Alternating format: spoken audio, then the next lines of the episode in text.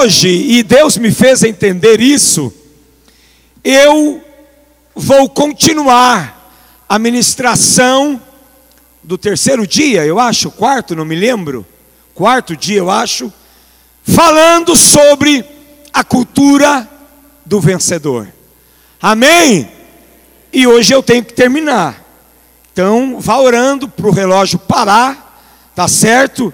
E dá tempo da gente falar tudo o que o Espírito Santo quer que nós falemos nessa noite. Mas eu prometo a você que eu vou falar somente aquilo que o Espírito Santo colocar no nosso coração. Amém? Eu quero agora que você, você também que está aí nos assistindo pelo YouTube, pelo Face, se concentre na palavra, ouça, preste atenção.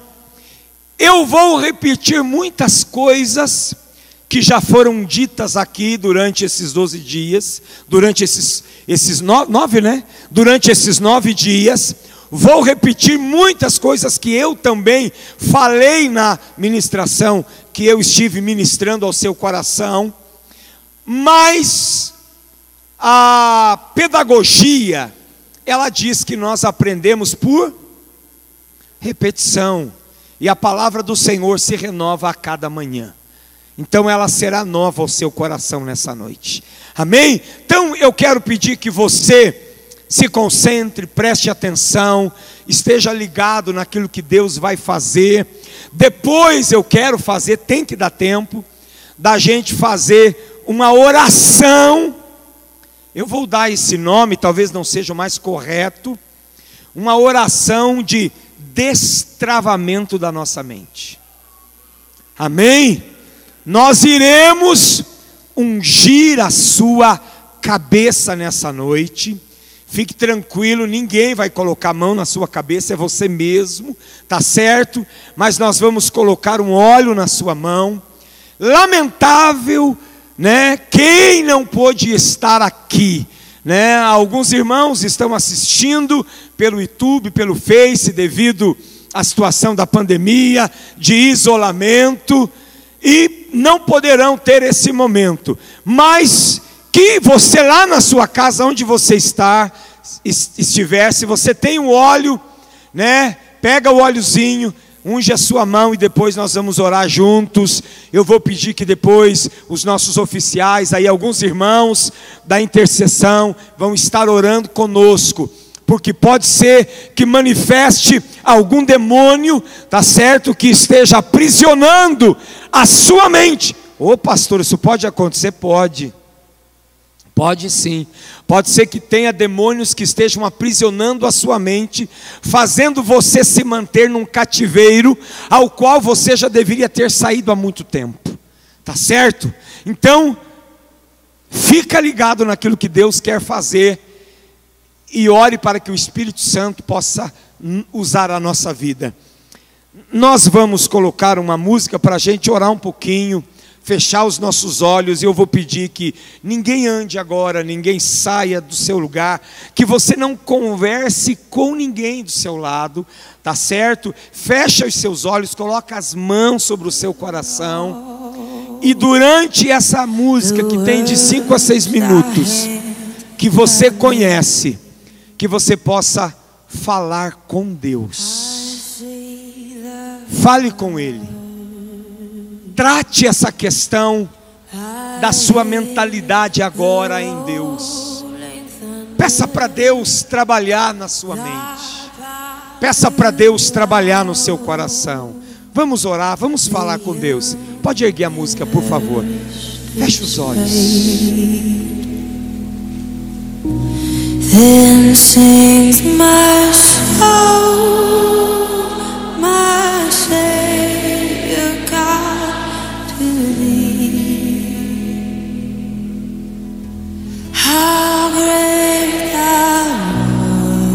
Comece a identificar o que prende você.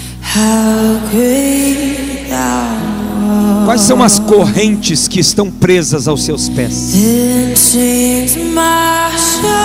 Quais são as correntes que aprisionam a sua vida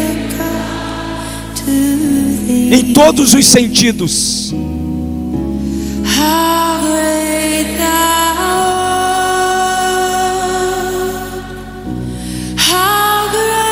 Existem cordas na sua mente que têm gerado limitações, insignificância, insuficiência. Essas cordas precisam ser destroçadas nesta noite. Há uma proposta de Deus de vida abundante para você, para sua igreja e para sua família. E eu creio, eu acredito nisso. Mas a mente de escravo, a cultura de escravo, ela não pode mais fazer parte da sua vida. Eira alabarabashori alabassuri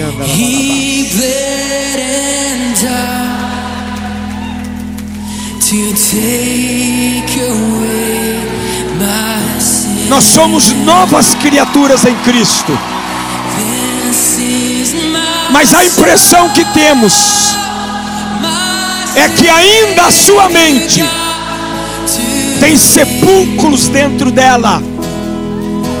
Há sepulcros na sua mente, porque há espíritos aprisionadores que têm aprisionado você. Meu querido, deixa eu te falar uma coisa, e é uma palavra profética para alguém aqui nesta noite. Você era para ser um homem rico, você era para ser um homem poderoso, você era para ter um nome grande nessa nação, naquilo que você faz e trabalha. Mas os seus medos, os seus medos, as prisões que o diabo conseguiu introduzir na sua mente, impediram você de se lançar, impediram você de crescer. Você precisa nesta noite romper com isso, quebrar esses laços que o diabo colocou na sua mente, na sua vida, devido a um episódio que aconteceu há muitos anos atrás na sua vida.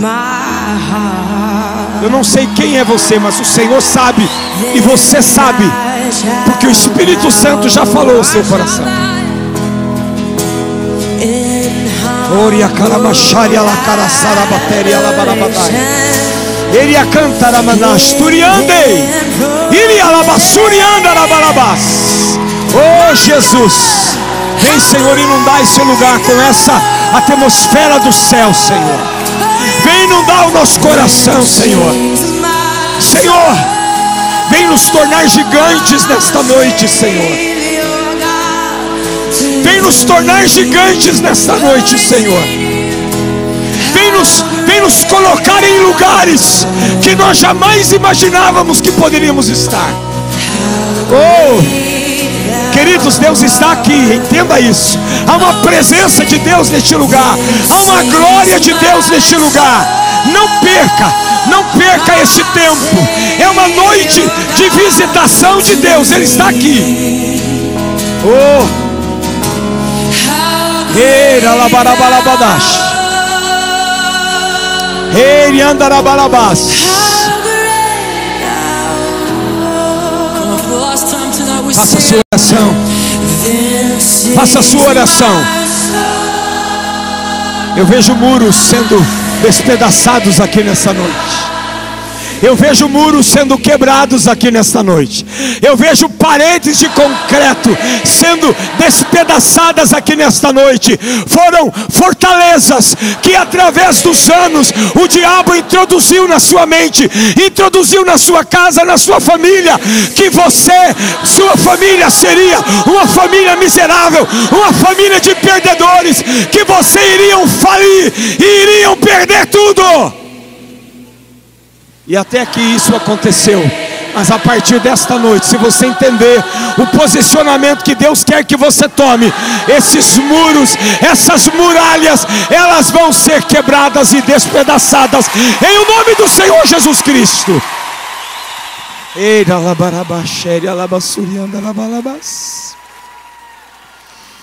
Fica assim, fica nessa graça. Se você quiser abrir os olhos, abra. Se você entender que de olhos fechados você se concentra mais em Deus, fica de olhos fechados. Aquilo que Deus for ministrando ao nosso coração, nós vamos falando. Provérbios capítulo 3, versos 5 e 6 diz o seguinte: confie no Senhor.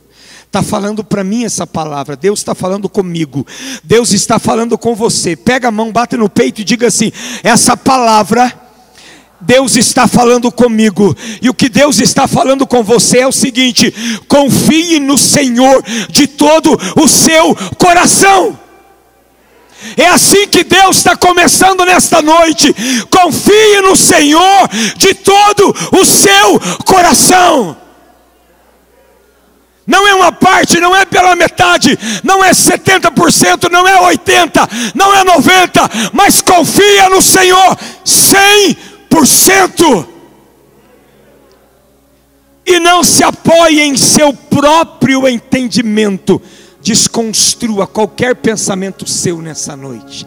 Desconstrua qualquer pensamento próprio seu nessa noite. Desconstrua ele.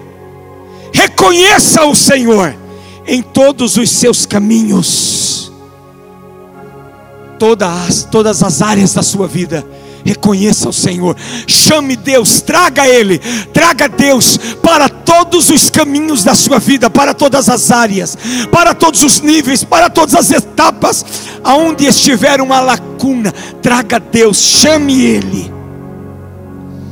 Chama Deus para o seu casamento nessa noite. Se o seu casamento está arrebentado, está diluído, está dilacerado, traga, reconheça Deus, traga Ele para o seu casamento, para a sua vida nessa noite. E Ele endireitará as suas veredas.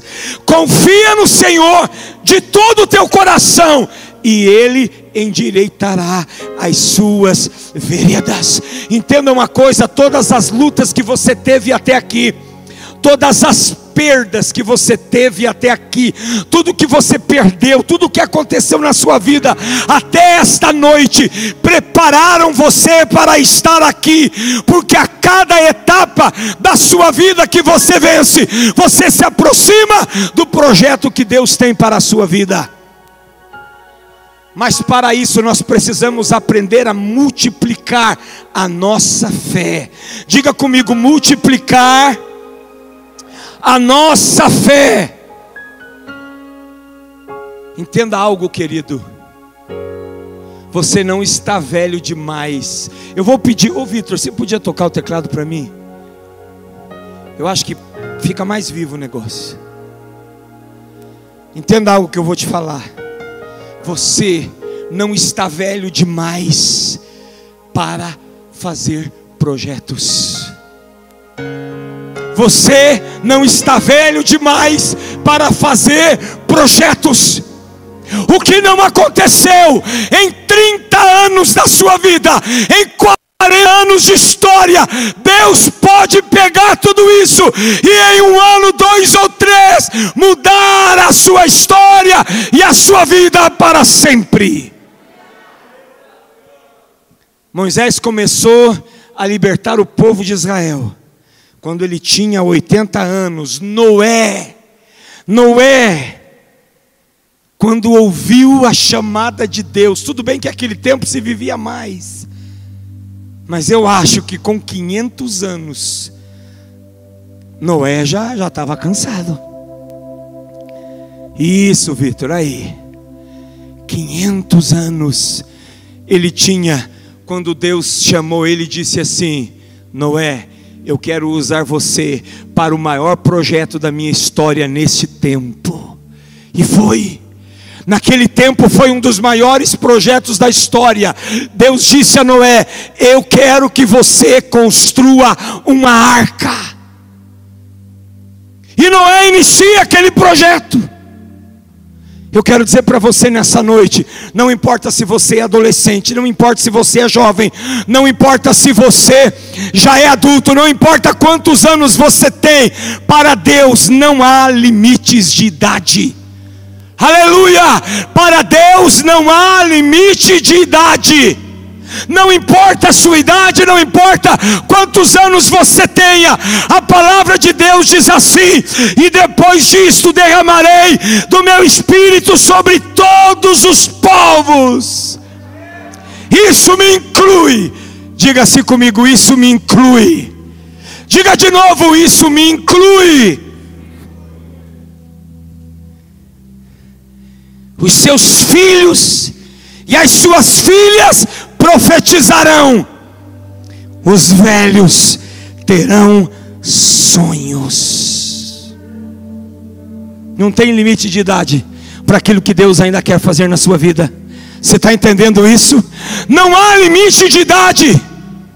Ah, pastor, minha saúde está tá debilitada. Não há limite de idade. Pastor Márcio ministrou. Entra no mover de Deus, que você vai ser curado. Os velhos terão sonhos e os jovens terão visões.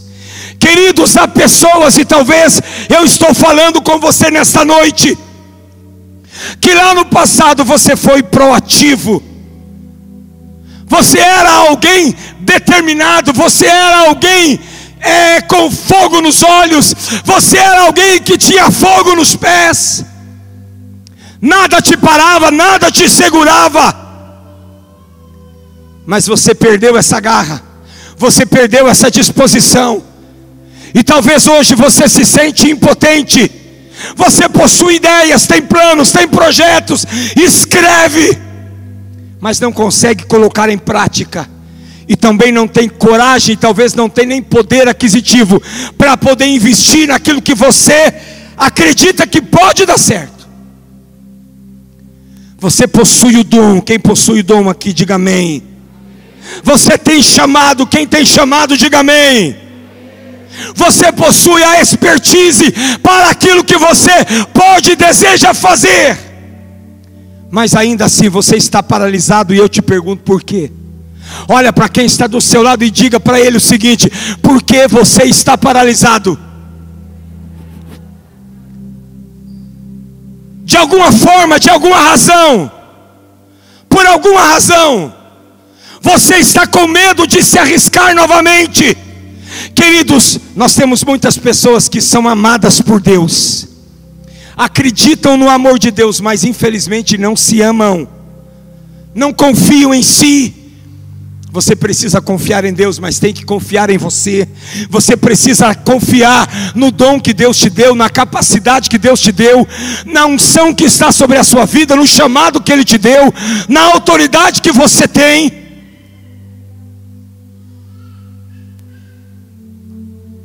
O fato de você não acreditar em você, você não consegue tomar decisões que sejam decisões transformadoras.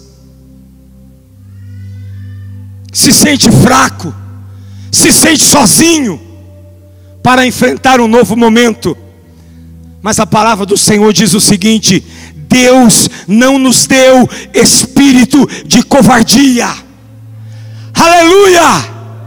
Deus não nos deu espírito de covardia, mas de poder, de amor e de autoridade.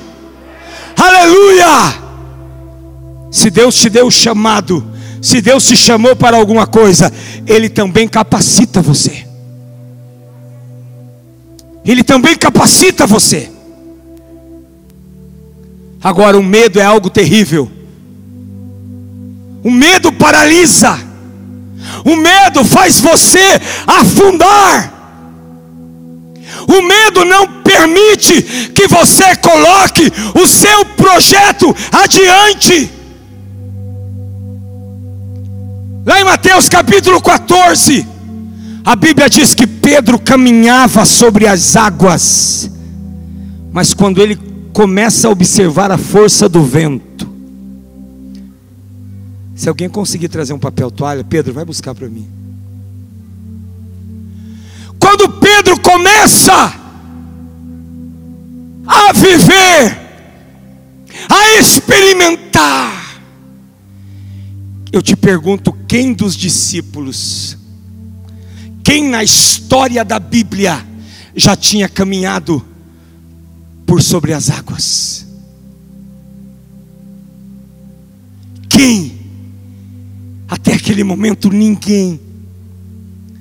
E Jesus está vindo em direção a Pedro, Mas Pedro, por algumas razões, tira os seus olhos de Jesus e olha para o vento, para a tempestade. Ele teve medo e ele começa a afundar. A dúvida anulou a fé de Pedro. Mas Jesus estava ali para dizer: Pedro, não tenha medo. Você acredita que Jesus está aqui nessa noite? Você acredita que Jesus está na vida da pessoa que está do seu lado? Você acredita ou não? Então olhe para quem está do seu lado e diga assim: não tenha medo.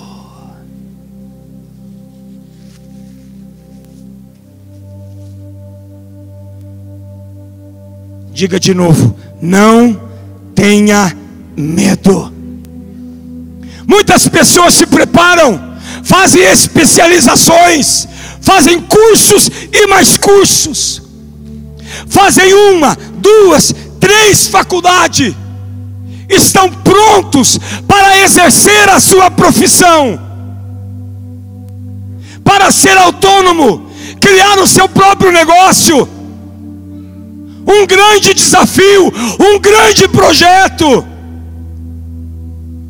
Mas o medo os impossibilita de sair de uma terra de escassez para caminhar para uma terra prometida que mana leite e mel, que é a terra de uma vida abundante. Quem está indo para a terra de uma vida abundante, diga amém, Jesus.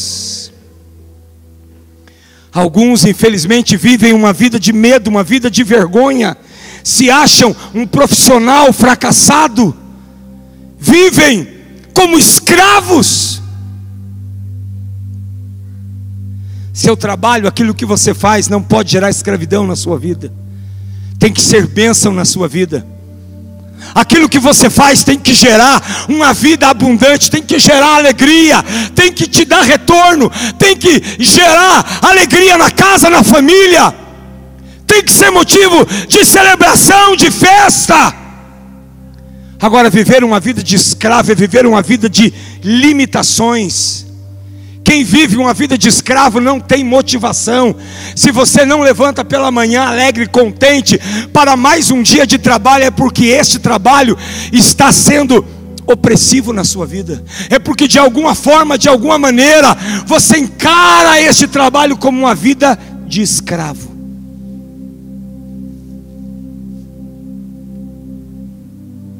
Você não tem motivação. Você não tem uma expressão de alegria ao ir trabalhar. Você se vê preso. Você se vê amarrado, cansado. Parece que a sua identidade ela não, ela não casa. Ela não se confirma com aquilo que você faz. Há uma deformação em tudo isso. Mas Deus quer mudar isso na sua vida. Você acredita que Deus quer mudar isso na sua vida? Você crê que Deus pode dar uma reviravolta na sua vida? Eu creio nisso, eu acredito. Quando nós lemos a história dos Hebreus, em Êxodo capítulo 1, verso 12 e 13, a Bíblia diz que os egípcios impuseram sobre eles trabalhos duros e lhes amarraram a vida com dura escravidão. Israel viveu submisso debaixo da opressão cruel dos egípcios por 430 anos. Alguns dias atrás nós ministramos aqui quem eram os egípcios, como eles eram reconhecidos como feitores, como senhores que oprimiam, um tipo de inimigo que oprime. E a pergunta é para você nessa noite: o que tem oprimido você? O Egito sempre se colocou impedindo a libertação do povo de Israel. Eles trabalhavam para a manutenção da prisão, da vida de escravo dos israelitas no Egito. Aprisionava-os de todas as formas, fisicamente, emocionalmente, espiritualmente, porque eles não tinham liberdade plena de adorar ao Deus que eles adoravam, que era o Senhor Deus de Israel. Eles viviam presos, acorrentados à tristeza, e isso levava-os a um estado de fraqueza Queridos, o Egito é a representação espiritual da escravidão, da dominação. Havia um domínio mental, espiritual, físico, financeiro sobre a vida dos judeus. O que tem dominado você? Pense sobre isso. O que tem dominado a sua vida? O que é que domina? O que que regula a sua vida? O que que conduz a sua vida? Quem domina você?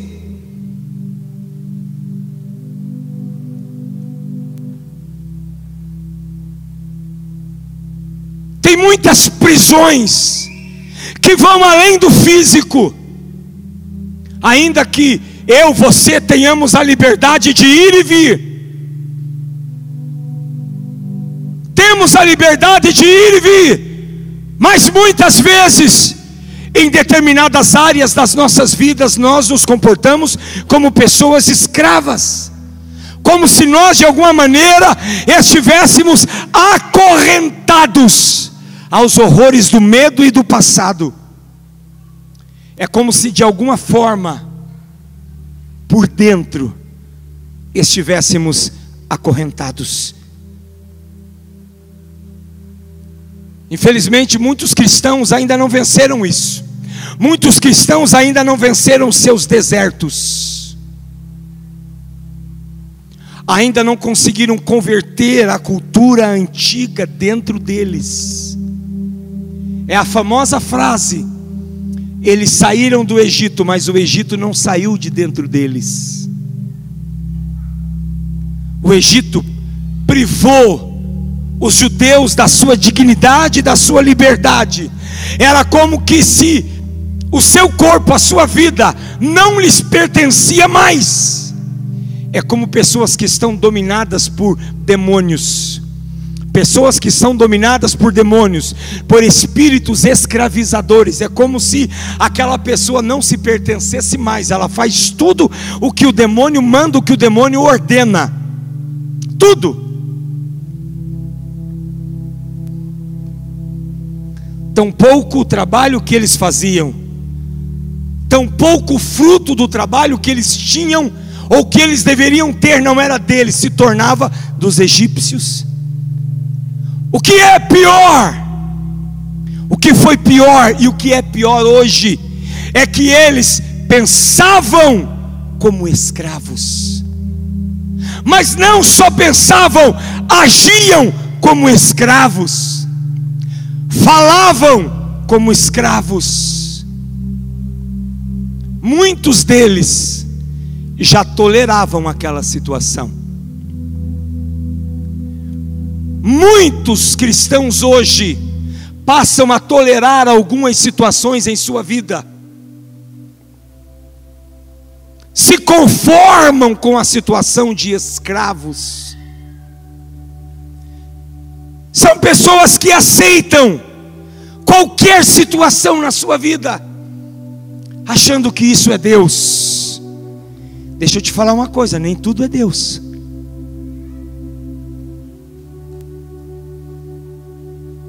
Existem provas que nós passamos, eu acredito.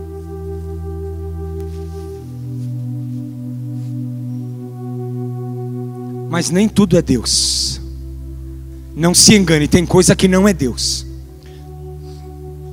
Tem coisas que não é o acaso.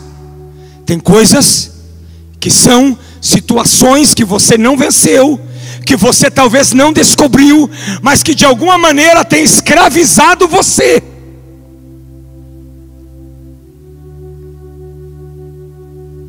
E você se conformou com isso. Conformados são aqueles cuja vida é controlada pelas pressões externas, enquanto os transformados são controlados pelo poder que habita dentro de nós, que é o Espírito Santo do Senhor. Romanos capítulo 12, verso 2, a Bíblia diz: E não vos conformeis com este mundo, mas transformai-vos.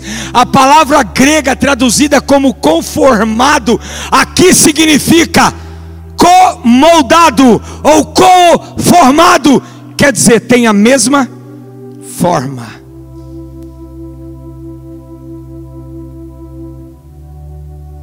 Nós não podemos ter a forma de um escravo. Nós não podemos viver no molde de um escravo. A Bíblia diz que nós somos livres. A Bíblia diz que Jesus nos libertou. Aleluia! Romanos capítulo, melhor, Evangelho de João, capítulo 8. A Bíblia diz que se o Filho vos libertar, verdadeiramente sereis livres. Se o Filho vos libertar, verdadeiramente sereis livres. Há uma palavra de Deus nesta noite para a sua vida. O Senhor vai te libertar, mas você precisa crer nisso. O que é que Paulo está querendo dizer nesse capítulo 12 de Romanos? Não tenha a mesma forma de um escravo, não tenha a mesma forma, não tenha o mesmo contorno, não se assemelhe à maneira como o mundo vive. O crente pensa, fala e age como Jesus. Você pode dar um glória a Deus? É assim que a gente tem que ser. Porque a Bíblia diz: sede meus imitadores, como eu sou de Cristo. Agora, os judeus aceitavam aquela vida como uma realidade dura, difícil, mas estavam de alguma forma habituados a ela.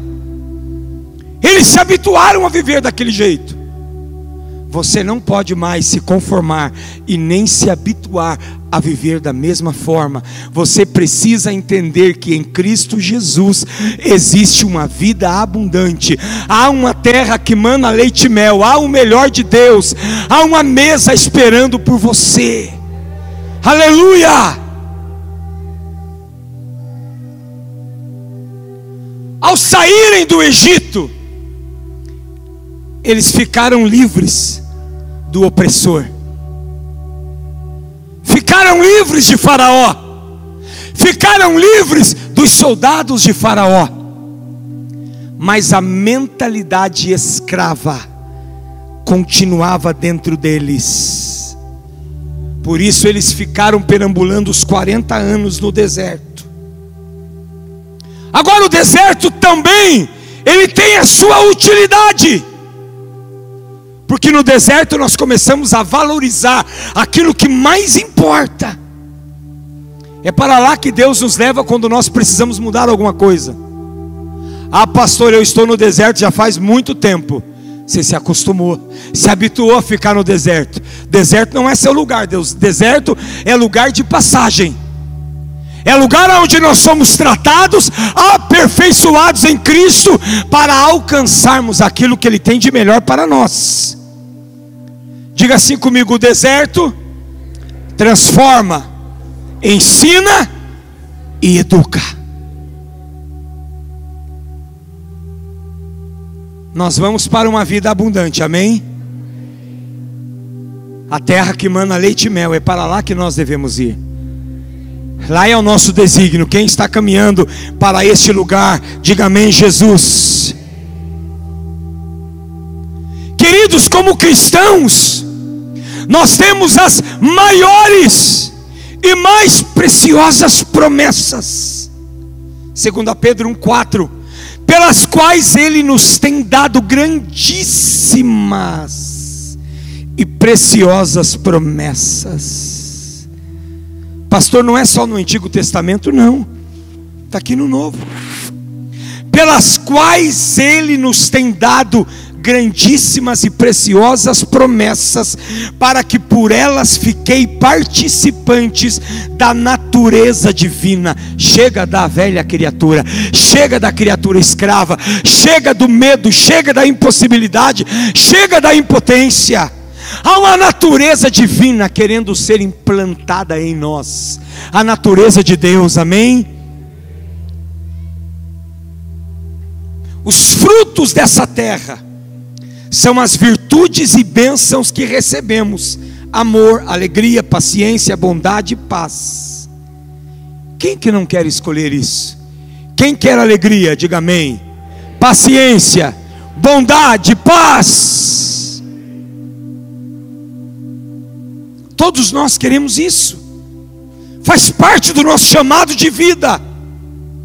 Mas você precisa se encontrar. O que é isso? Encontrar a, a identidade da natureza divina de Deus dentro de você. Há uma natureza de Deus aí, eu creio. Você crê, diga amém. Mas você precisa permitir que essa natureza ganhe espaço na sua vida, para que essa natureza velha, antiga, pecaminosa, escrava, opressiva, medrosa, enfim, que só atrasou sua vida, ela deixe de existir, para que a natureza de Deus possa crescer dentro de você. Queridos, eu entendo que o maior prêmio que nós podemos receber, eu entendo que a maior promessa que nós podemos receber, que já recebemos, é a promessa da vida eterna.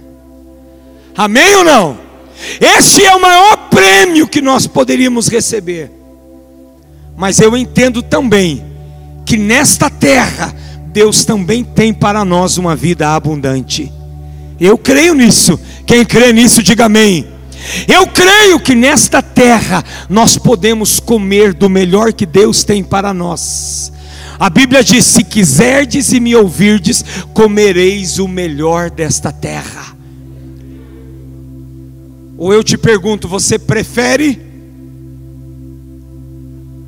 andar de bicicleta ou andar com um carro novo? O que, você prefere? Carro novo. Você prefere morar numa casa de 30 metros quadrados ou você prefere morar numa casa de 200 metros quadrados? O que, que você prefere, irmão? Você prefere andar de Fusquinha ou você prefere andar de Honda Civic? Hein? O que, que você prefere? Eu gosto Fusquinha, eu acho, eu ainda quero ter um de novo. Eu tive muitos Fusquinha. Agora, eu quero dizer para você assim: não se conforme com o estado de hoje. Deus tem muito mais para a sua vida.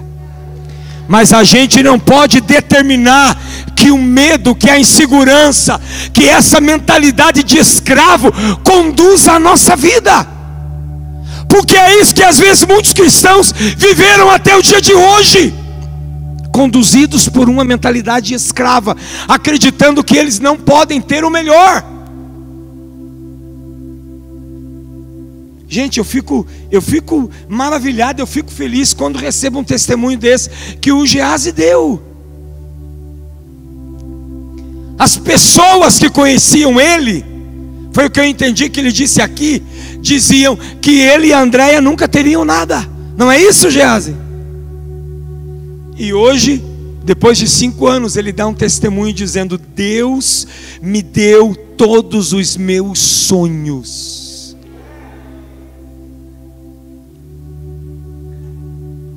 Os vícios, as prisões do Egito bloqueavam a capacidade de viver os propósitos que Deus tinha para a vida deles. E no deserto, que era um lugar aonde eles poderiam se limpar disso. Parece-me que aquela cultura do Egito parece que ainda se sedimentava mais dentro deles. Deixa eu falar para você algo. Essa cultura de deserto, irmãos, essa cultura de escravo, ela mata as pessoas. Ela mata os sonhos que Deus tem para você. Ela não deixa você viver os propósitos que Deus tem para a sua vida. Você precisa se livrar disso. Você precisa se livrar dessas correntes que prende a sua mente, que prende você, que não deixa você caminhar, que não deixa você crescer, que não deixa você vencer na vida. A cultura de escravo, você só trabalha para os outros, você só serve os outros. Essa cultura de escravo, de deserto, é a cultura que a gente reclama de tudo, só sabe reclamar dos outros e achar um culpado pela vida que se está vivendo. Achar um culpado pela situação que se está vivendo. Foi isso que os israelitas quiseram fazer com Moisés. Ô Moisés, você nos trouxe aqui para a gente morrer, cara? Nós tínhamos tudo do bom e do melhor no Egito, mas agora você nos trouxe aqui para a gente morrer. Essa é a cultura de escravo, é a cultura do deserto. É alguém que não se, não se vê, não se enxerga, não tem posicionamento, não consegue se posicionar e fica estendendo a mão culpando o outro. No deserto só tem reclamações, sempre falta alguma coisa. Você se acha incapaz de conseguir algo melhor, tem saudades do passado, estamos sempre culpando o outro, repito novamente. Ah, como era bom aquele tempo. Ah, aquele tempo que eu tinha dois, três carros. Ah, aquele tempo que eu tinha minha casa. Ah, aquele tempo que eu tinha isso. Ah, aquele tempo que eu trabalhava naquela empresa. Ah, aquele tempo que eu tinha plano, é, plano médico. Ah, aquele tempo que eu. Para com isso. Até quando você vai ficar chorando por causa do passado e não vai ter a iniciativa de proclamar uma mudança real e verdadeira na sua vida. Olha o que eles disseram: não havia bastante sepulcros no Egito? Que necessidade havia de nos trazeres aqui para acabarmos por morrer neste deserto? Por que é que nos tirasses de lá? Êxodo 14, 11.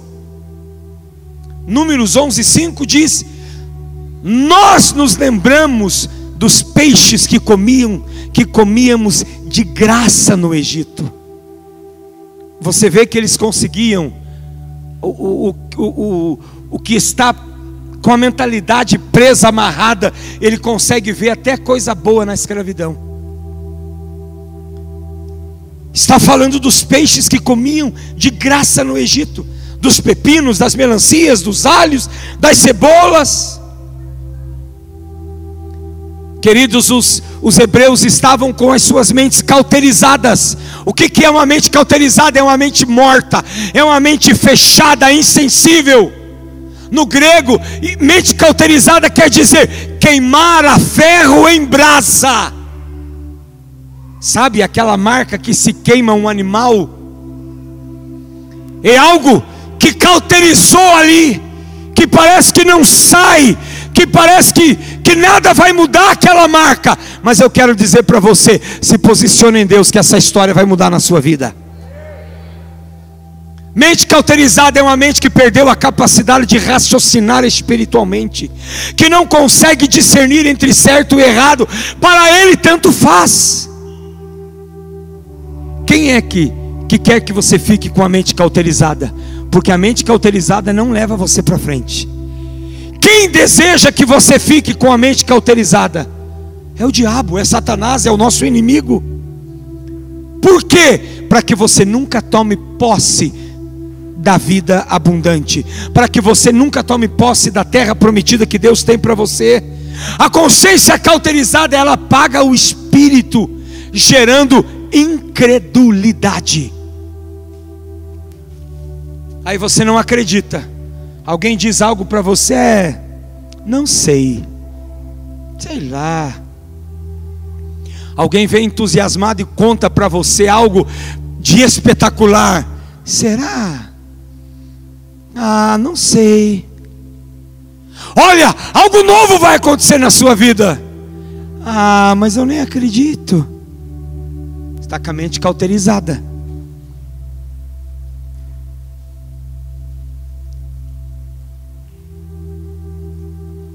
O que que cura uma mente cauterizada? Hein? Alguém sabe me dizer? O que que cura uma mente cauterizada?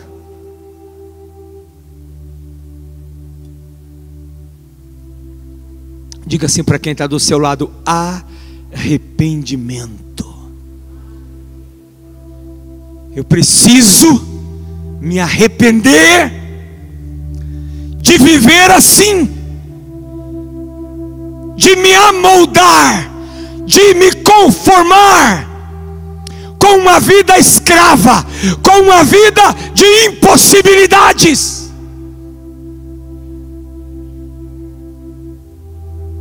Quem aqui gostaria de ser rico? Sem medo, de verdade. Se você fosse rico e tivesse o coração no reino, qual é a primeira coisa que você ia fazer? Vamos ver se você está na mesma visão que eu. Se você fosse rico e tivesse o coração no reino, qual é a primeira coisa que você iria fazer? Ninguém tem coragem de falar? Fala lá, Balbino. Comprava esse terreno para a igreja e a gente não precisava mais pagar aluguel. Você não consegue nem aplaudir Jesus por isso. Aleluia! Mas aí, irmãos, a gente todo mês tem que vir aqui, irmãos. Precisamos pagar o aluguel, e está na hora, essa semana. Irmãos, vamos se lembrar dos valentes. A gente tem que juntar um monte de valente aqui para poder amenizar uma situação.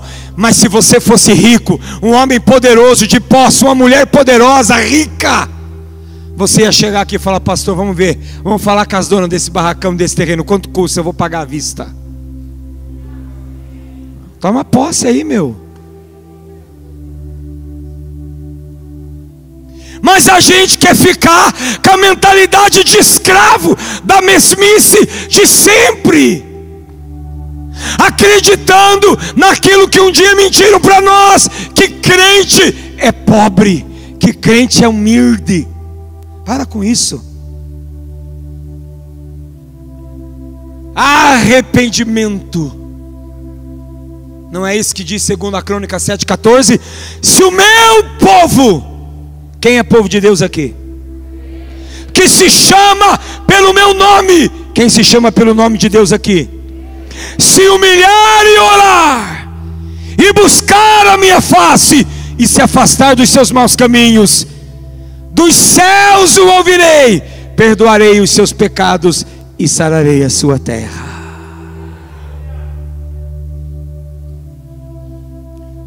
Diga-se comigo, aquele que tem semelhança divina. Com quem você se parece? Com quem você se parece? Fala sem medo, criatura. Com quem você se parece? Diga assim: Eu. Diga o seu nome. Celso, me pareço com Jesus. Oh, aleluia! É com Ele que você se parece. Você se parece com Jesus.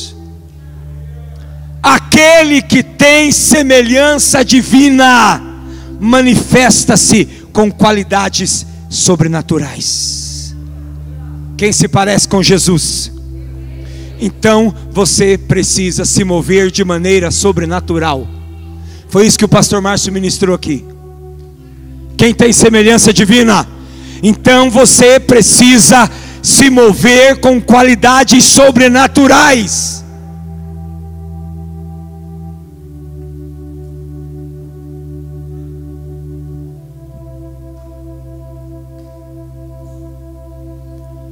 Sobrenatural é poder fora do comum, é poder fora do normal, é algo extraordinário.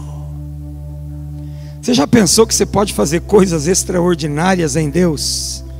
Você já pensou que Deus, na idade que você está, pode fazer uma reviravolta na sua vida?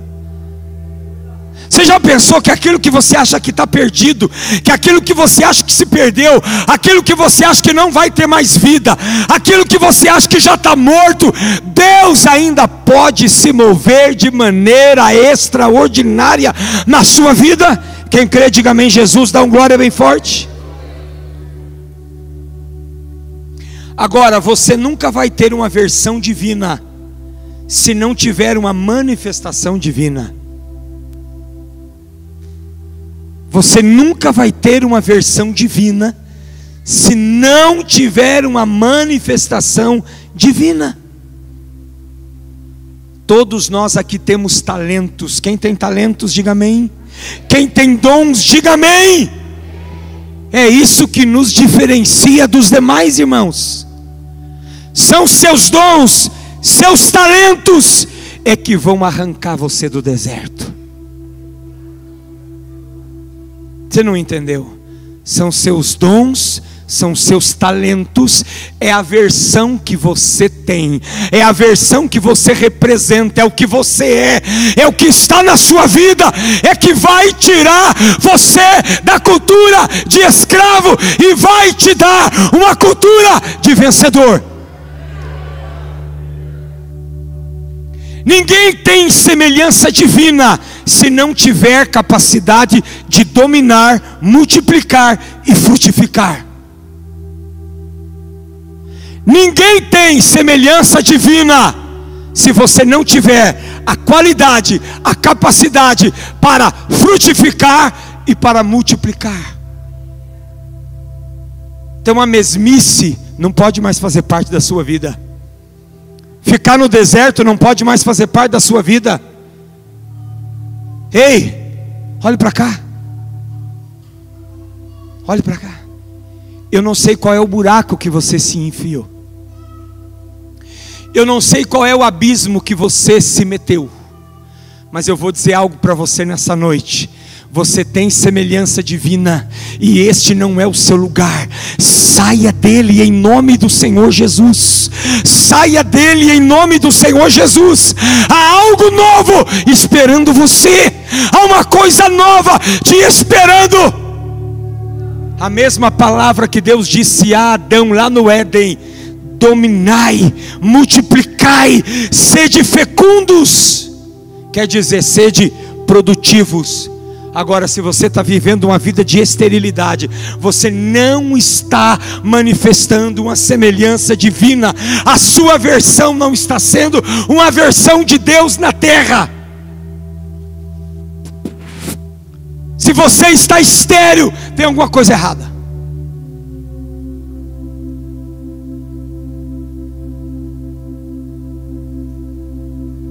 Está difícil, vá orando para o relógio parar, irmãos.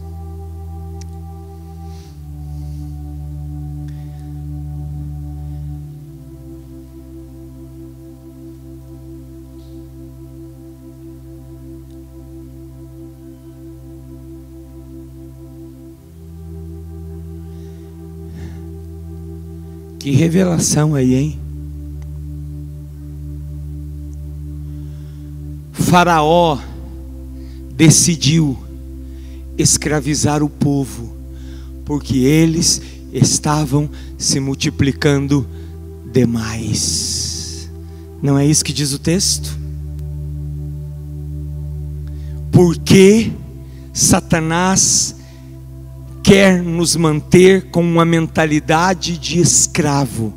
Porque Satanás quer nos manter presos, amarrados mentalmente numa cultura escrava, porque Satanás não quer que eu e você possamos frutificar e multiplicar, porque ele sabe que o dia que a igreja se multiplicar, não tem mais para o diabo.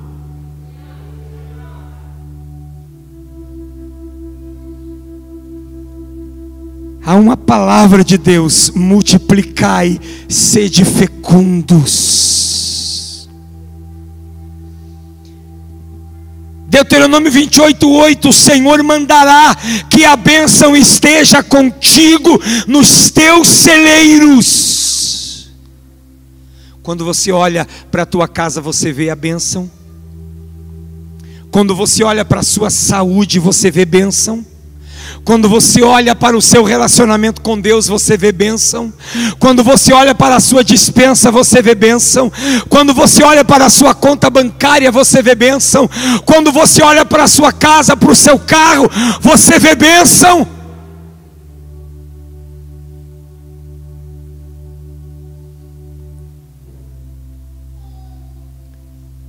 O Senhor mandará que a bênção esteja contigo nos teus celeiros, e em tudo que puseres a tua mão, te abençoará na terra que te der o Senhor teu Deus.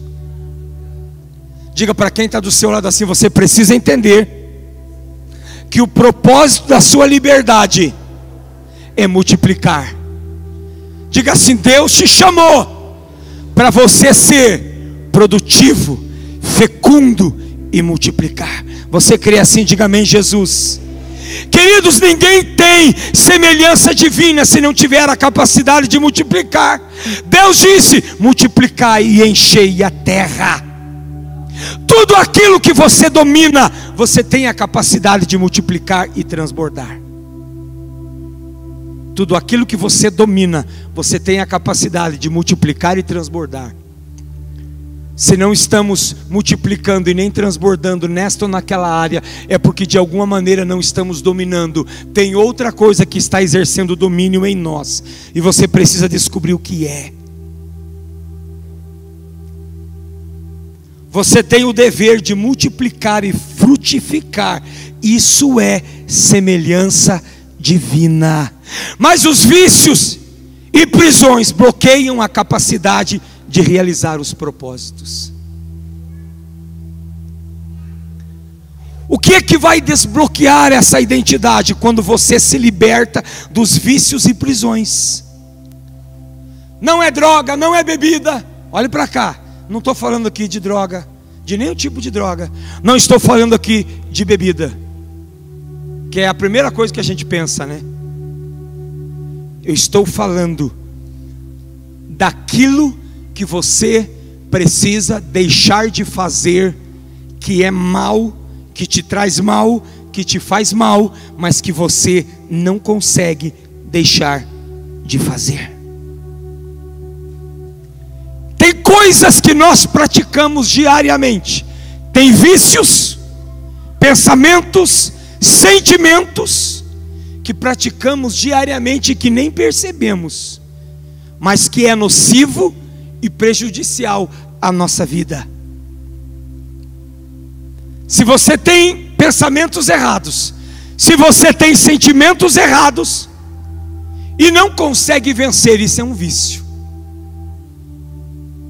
Você precisa de libertação. Há uma realidade que você não consegue vencer na sua vida e ela te faz mal, você precisa de libertação. Tem algo sugando você? Tem algo minando a sua força?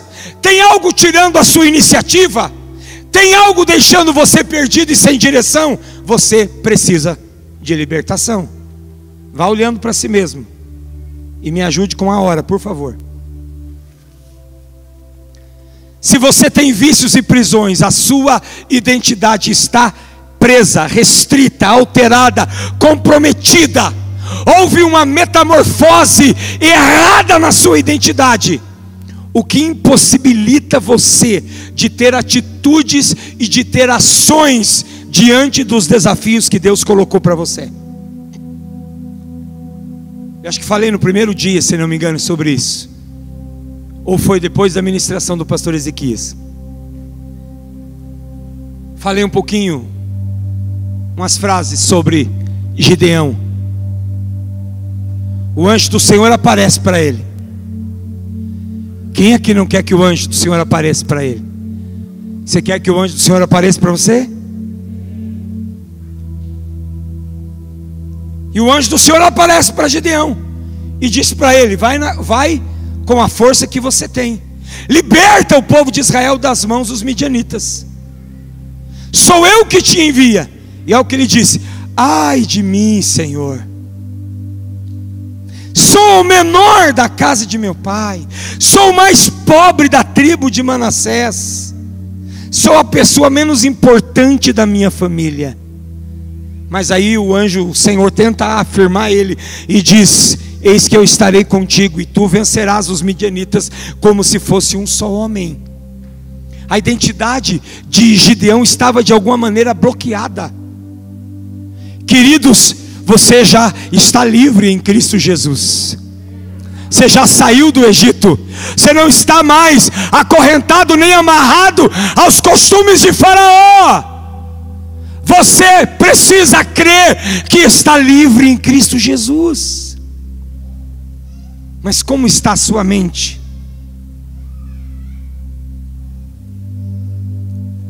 Prisões, elas encurtam o projeto de vida que Deus tem para nós. Sabia disso? Prisões, os medos que trazemos,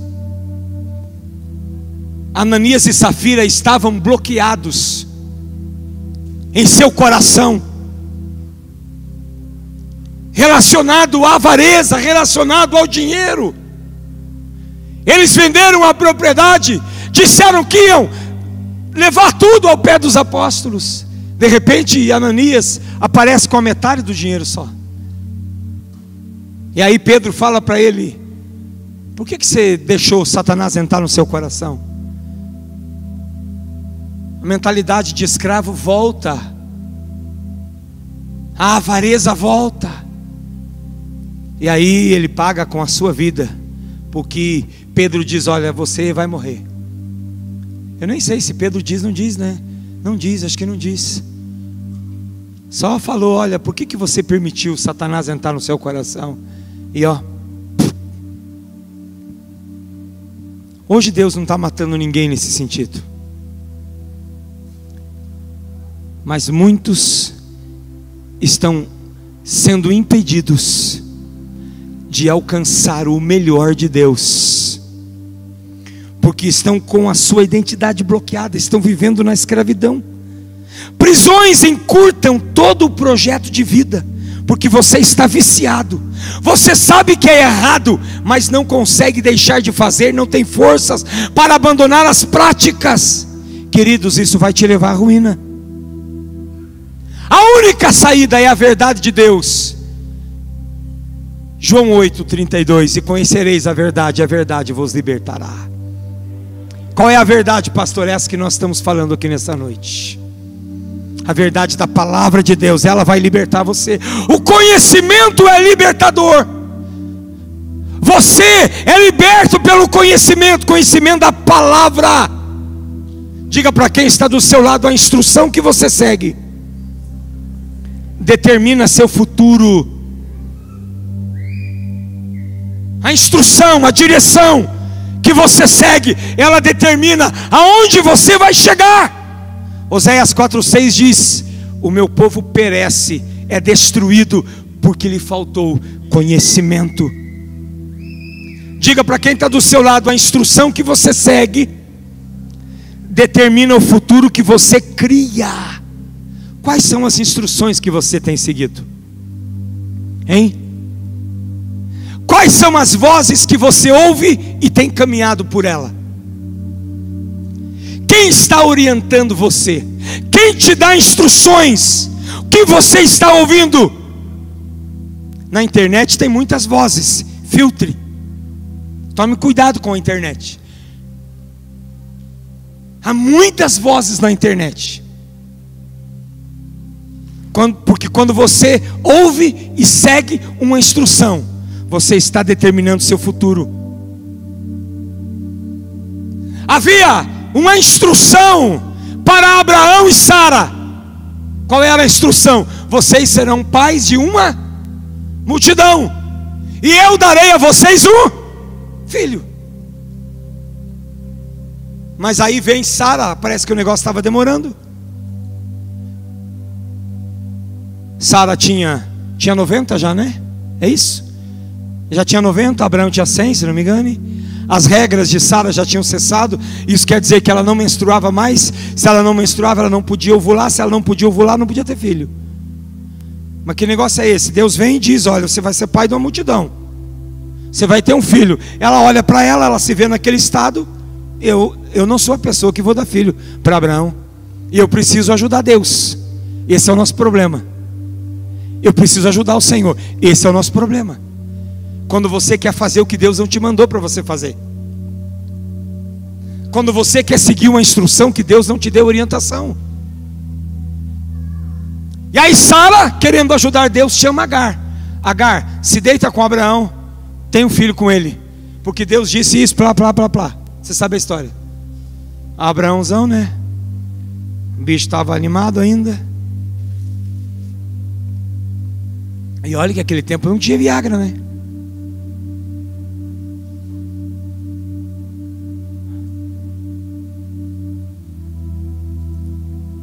Abraão se deita com Sara. Quem nasceu? Com Sara não, com Agar. Quem nasceu? E o problema está lá até hoje. Até hoje, o problema está lá.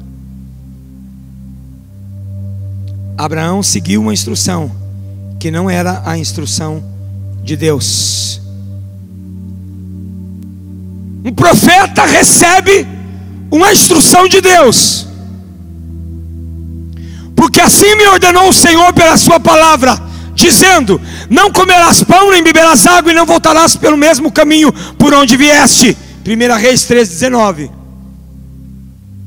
Ele foi lá, profetizou, falou que tinha que falar.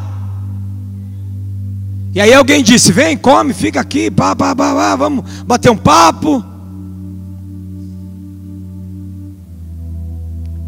Volta pelo mesmo caminho. Ele falou: Não, não, Deus me mandou isso, isso, isso. Mas aí se levanta o profeta velho. E vai lá e diz o seguinte: Olha, Deus falou comigo. Ela falou: Um anjo me apareceu, né? Se não me engano, é assim que diz o texto. E disse: Estava mentindo. Para você ficar lá em casa, comer um pouquinho, bater um papo. E aí você volta pelo mesmo caminho. Esse profeta que havia ouvido a instrução de Deus para profetizar, para não comer pão, não beber água e não voltar pelo, pelo mesmo caminho aonde veio, ele desobedece à instrução do Senhor, fazendo tudo ao contrário. No caminho de volta, um leão o matou. E as pessoas encontraram o leão do lado do corpo do profeta e o jumento vivo.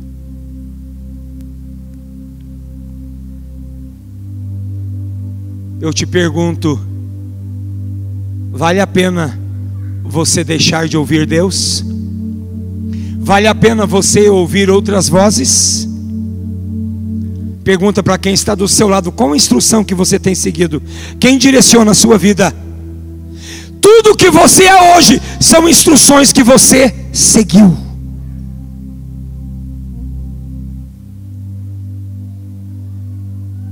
E não adianta você culpar ninguém, porque essa é a cultura do deserto. A cultura do deserto é terceirizar a culpa. Adão já fez isso lá, lá no Éden. Foi a mulher que o Senhor me deu. E a Eva disse: foi a serpente. O que, que a gente faz hoje? Hoje a gente terceiriza. Foi minha esposa. Foi meu esposo. Não, não, foi meus filhos. Foi minha mãe. Foi meu pai.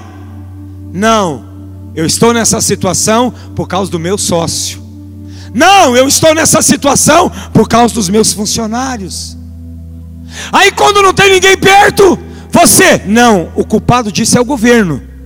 Culpado disso é o presidente. Culpado disso é o governo, é o estado, é o prefeito, são os vereadores, é o pastor Ezequias. Ele é o culpado disso. Não, o culpado é o sistema financeiro. Melhor, o culpado mesmo, o culpado de tudo isso é o pastor da igreja. Ou, se você não encontra ninguém, você, ah, foi alguém. Ou você chora as pitangas e diz: alguém tinha que fazer por mim e não fez. Se eu te falar para você, ninguém vai fazer por você o que você tem que fazer. Quem tem que fazer é você, quem tem que tomar atitude é você. Quem tem que se levantar dentro dessa casa, quem tem que se levantar nesse trabalho, quem tem que se levantar nessa vida, não é quem está do seu lado, não é sua esposa, não é seu esposo, não é seu pai, sua mãe, seu filho, sua filha, não é o pastor da igreja, não é, é o médico, não é o psicólogo, não é o doutor, não é o presidente da república, é você. É você que tem que tomar atitudes. Se você reclama é porque de alguma forma você está obedecendo a cultura de escravo, a cultura de deserto. Não há versão divina sem os valores divinos. Mateus 12:35. O homem bom, quem é bom aqui? É, tem pouca gente boa. Quem é bom aqui? O homem bom do seu bom tesouro. Quem tem bons tesouros aqui? Tira coisas boas e o homem mau do seu mau tesouro tira coisas más. Não há como você manifestar a semelhança divina sem manifestar os valores divinos. Tesouro é tudo aquilo que você dá valor, que você coloca valor, é aquilo que o torna bom ou o torna mal. O que determina o valor é o poder de resultado que ele manifesta. Sempre que houver um problema ou uma situação, você precisa abrir o seu bom tesouro. Quem tem bons tesouros aqui, diga amém. Queridos, quando Deus quer te promover, Ele vai te dar um problema para você poder resolver, sabia disso? E você só vai ter valor, você só vai ser valorizado quando você resolve aquilo que você resolve. Você só cresce quando resolve um problema maior que você. Resolver problemas maiores do que sua capacidade faz você crescer. Diga assim para quem está do seu lado: não há como manifestar semelhança divina se não manifestar Deus. Queridos, eu estou achando que estou indo para o final aqui.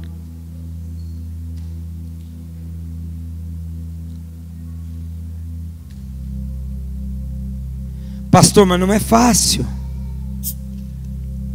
A gente está nessa condição de escravo e o Senhor ainda diz que a gente tem que resolver situações. É o único jeito, irmão. É você manifestar a semelhança de Deus.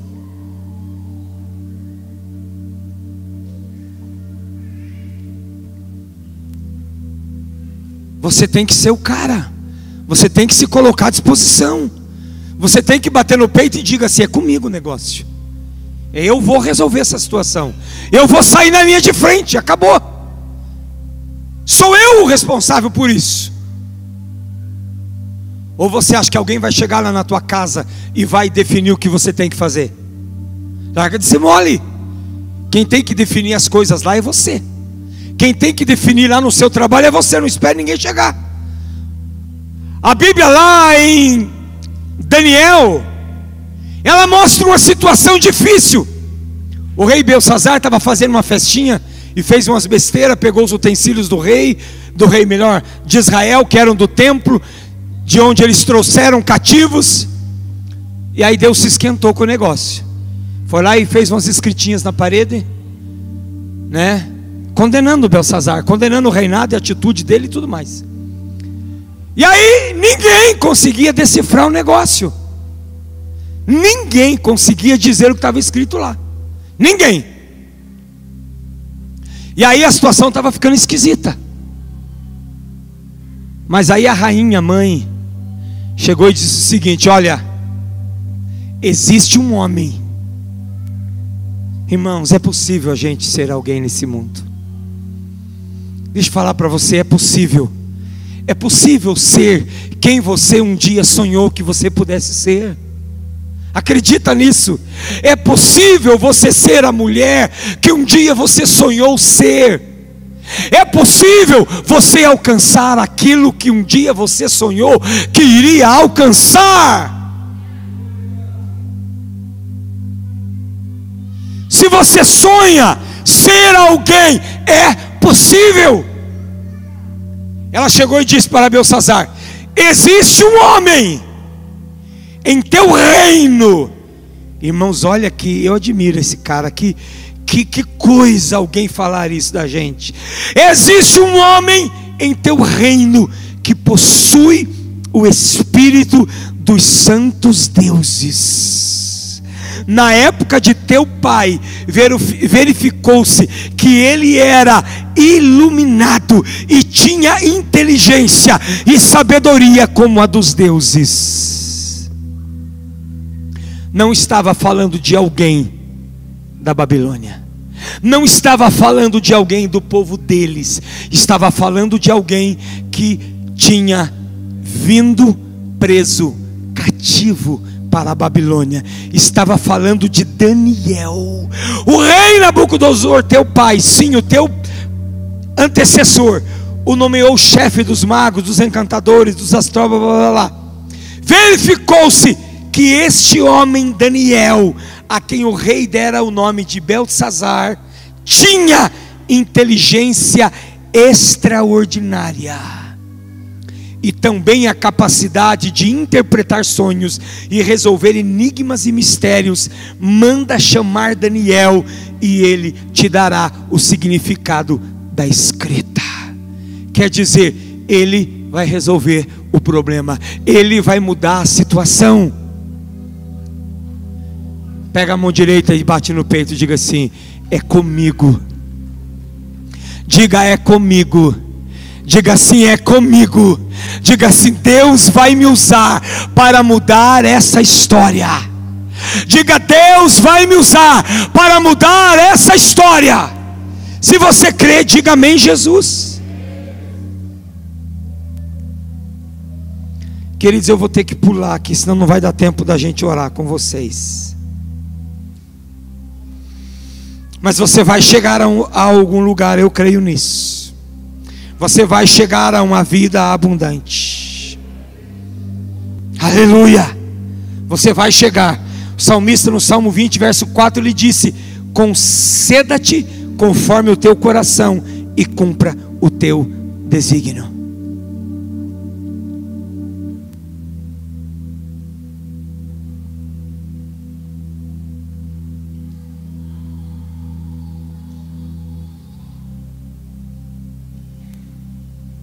Quem quer experimentar algo novo na sua vida?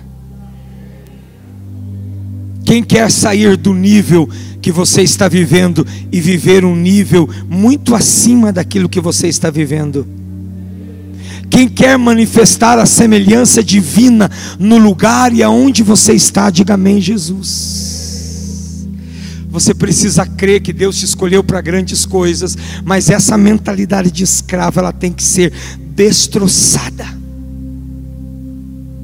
Essas correntes têm que cair por terra nessa noite. Você crê assim? Vamos se colocar de pé neste momento. Nós vamos orar com você. E eu ainda não terminei a mensagem. Daqui a alguns minutinhos eu encerro ela. Mas antes eu preciso orar com você. Eu queria que os nossos oficiais aí, pode ser pastor Ezequias, ele não está mais ali no lugar, saiu tá, ou está lá atrás? Se ele tiver aí, pastor Ezequias, ou evangelista José Antônio, ou Jean, pastor Márcio está aí. Pega o óleo. Acho que alguém preparou dois, dois frasquinhos de óleo aí, está aí. Ah, o pastor Ezequias está aqui. Ô, pastor Márcio, vem você aqui. Não, está aqui, está aqui, Ezequias. Dá um para cada um. Fica com a mão em posição de receber assim, ó. Todos vocês. O pastor Ezequias começa lá do fundo, o pastor Márcio, lá daquela ponta, o pastor Márcio vai começar dessa ponta. E vai passar de um em um. E vai dar uma esborrifadinha de óleo na sua mão. E aí você segura, fica com a mão aberta e espera o momento que nós vamos orar juntos. Nós vamos orar, ninguém vai pôr a mão na sua cabeça, fique tranquilo, tá bom?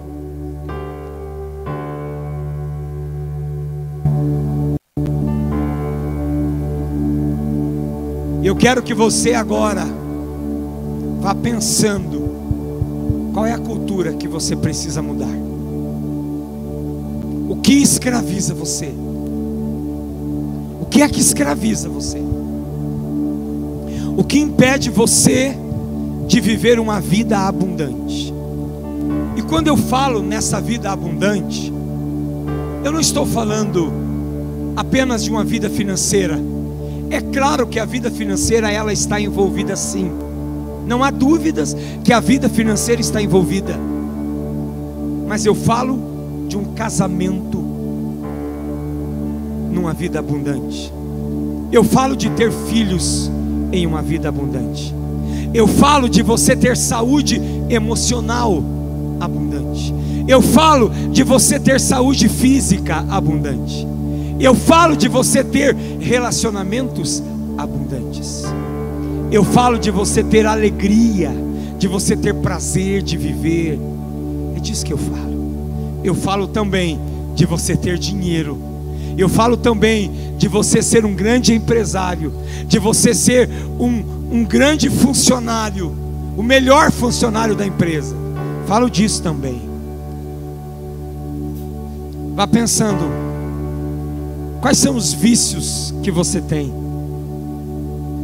Qual é a cultura de escravo que você carrega, que impede você eu fico pensativo com os israelitas. No Egito eles estavam escravizados, pobres. Mas quando eles saíram do Egito, quando eles saíram de lá, a Bíblia diz que eles saíram com gados, ovelhas, ouro, prata, pedras preciosas. saíram ricos de lá. Mas se mantém no deserto com a mentalidade de escravo. Eu quero dizer para você que você já é rico e ainda não sabe. Você já é rico em todas as áreas da sua vida e ainda não descobriu. Você já tem uma vida abundante e ainda não experimentou. Há uma vida abundante de Deus para você. Você tem que experimentar isso. Olha o que a Bíblia diz: os meus pensamentos. Deus está dizendo: os meus pensamentos não são os vossos pensamentos, nem os vossos caminhos, os meus caminhos, diz o Senhor. Porque assim como os céus são mais altos do que a terra, Assim são os meus caminhos mais altos do que os vossos caminhos, e os meus pensamentos mais altos do que os vossos pensamentos.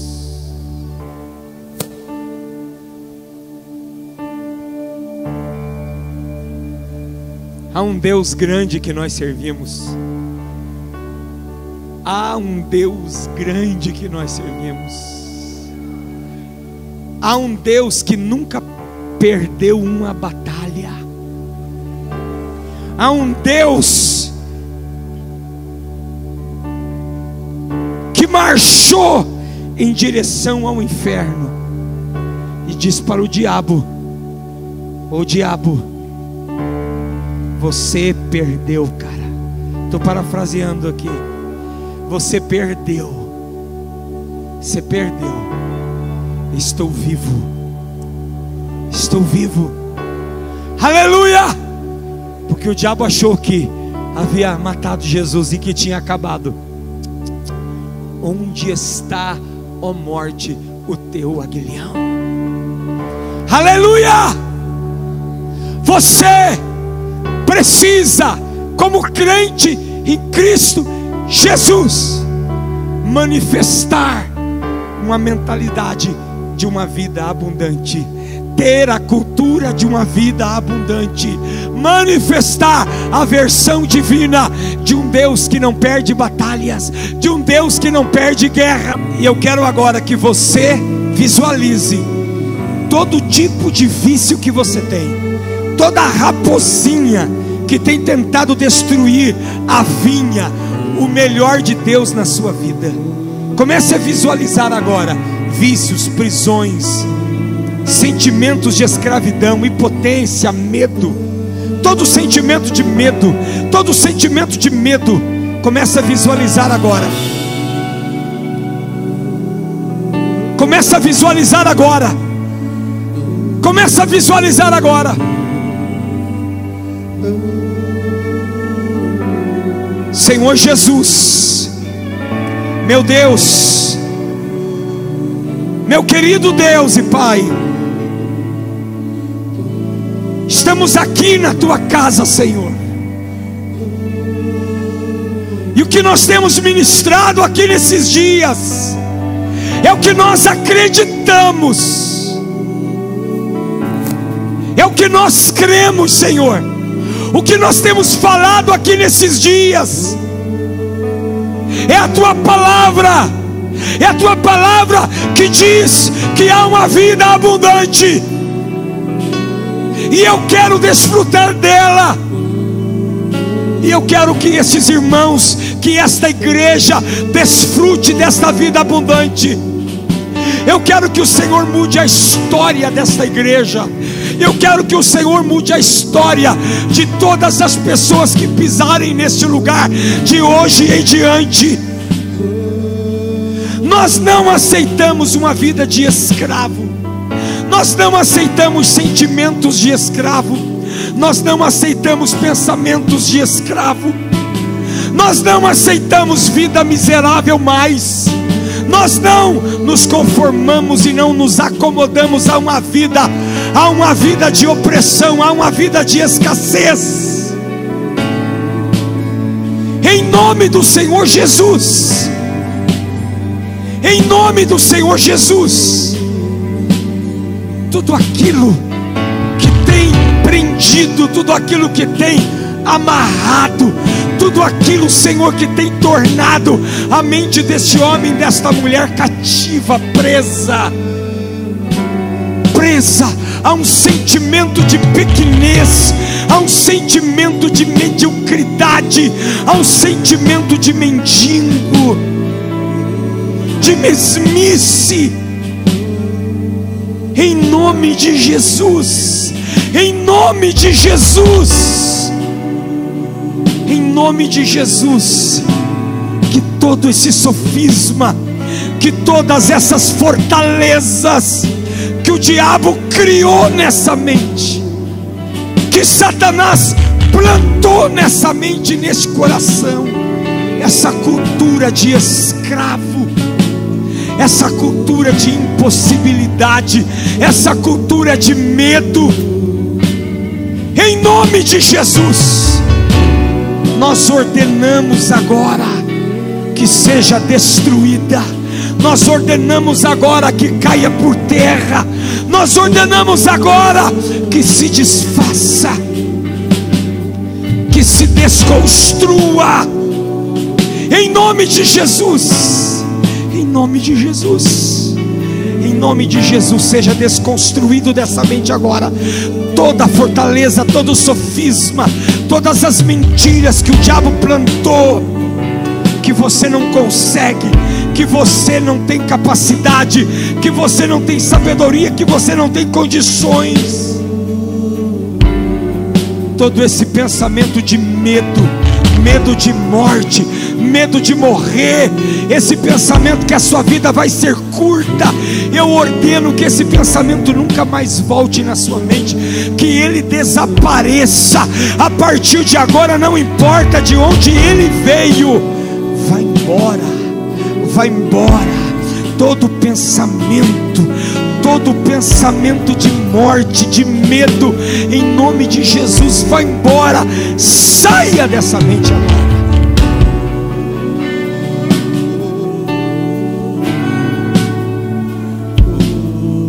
Eu gostaria que agora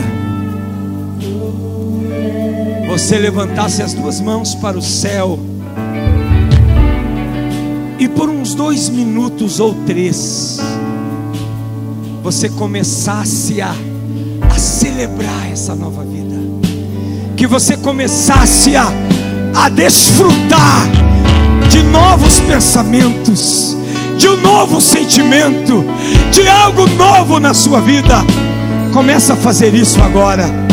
Vai, igreja, ministério de louvor, vai adorar, vai cantar, vai celebrar, vai celebrar, porque algo novo está surgindo, algo novo está acontecendo. Eu creio, eu acredito. Aleluia. Quanto mais você tem com Deus, naquela área, mais você terá de Deus nela. Aleluia! A Bíblia diz: chegai-vos a Deus, quer dizer, eu vou a Deus, e Ele se chegará a vós. E isso é em todas as áreas da nossa vida quanto mais de Deus, quanto melhor, quanto mais Deus tem de você nas suas finanças, mais você terá de Deus na vida financeira. Quanto mais você der a Deus, mais você terá dele na sua vida financeira. Quanto mais você se mover de maneira sobrenatural na vida financeira, mais Deus virá em direção a você. José Antônio citou um versículo hoje: aquele que pouco semeia, igualmente colherá pouco, mas aquele que semeia com generosidade, da mesma forma colherá com fartura. Se nesse ano de 2021 você deseja se mover no sobrenatural, praticar a cultura de vencedor em todas as áreas da sua vida, você vai precisar estar em Deus também de maneira sobrenatural. Quem está entendendo, diga amém, Jesus. Queridos, eu não quero gastar muito tempo falando disso. Pastor, o senhor vai falar de dinheiro agora? Sim. Mas é muito curto que eu vou falar sobre isso. Muito curto. Não vou cansar você, fica tranquilo.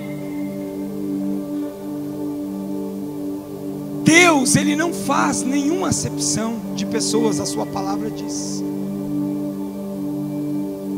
Mas Deus faz acepção de nossas atitudes.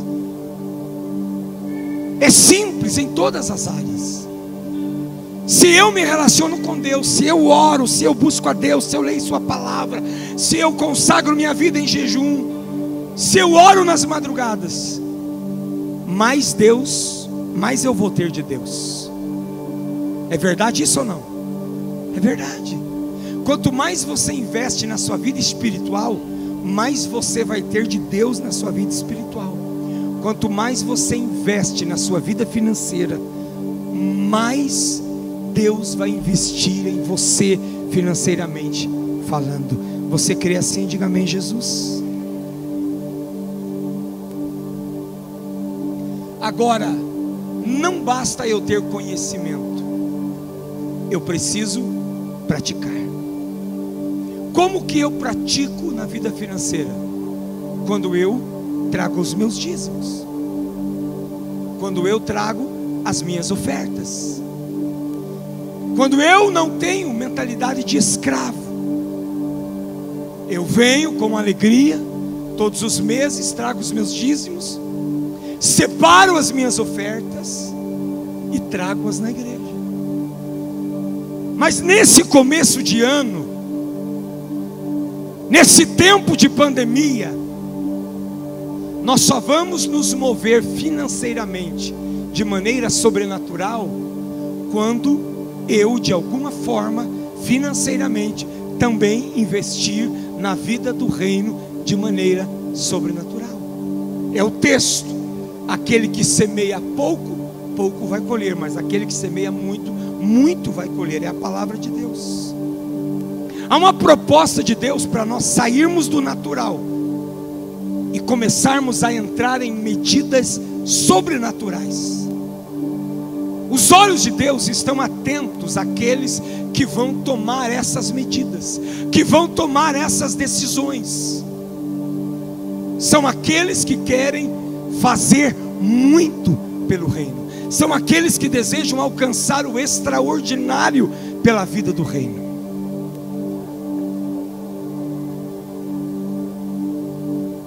Queridos, eu poderia hoje ministrar, como era a proposta, falar só de vida financeira. Mas o Espírito do Senhor me fez entender que essa não era a proposta. Que a proposta era nós entendermos que se nós desfizermos a cultura de escravo que temos, que se nós, no nome de Jesus, quebrarmos as correntes de escravidão que existem na nossa vida, nós não teremos problema nenhum de nos movermos financeiramente em Deus. Haverá liberalidade no nosso coração para fazer o melhor e aquilo que nós podemos fazer de maior para o reino de Deus. Nós vamos pedir aos irmãos que pegue um envelopinho preto. Esse ano a gente vai fazer diferente algumas coisas é esse envelopinho preto, não tem escrito nada nele, nada, nada, nem valor, nada, nem para colocar nome, nada. Nós vamos distribuir um para cada pessoa que está aqui. Pode começar. Ah, mas eu não vou ofertar. Tudo bem, é um problema seu. Depois de tudo que você ouviu e entendeu que Deus quer fazer nesses dias, porque é a nossa decisão, a nossa intenção e a nossa atitude no mundo espiritual e no mundo físico que vai fazer a diferença.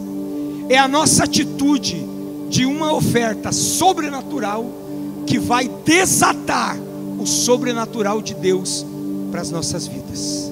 Entenda isso. Se você quer colher milagres, precisa semear milagres. É assim que funciona. Entregue um envelope na mão de cada pessoa. E eu já irei desafiar você.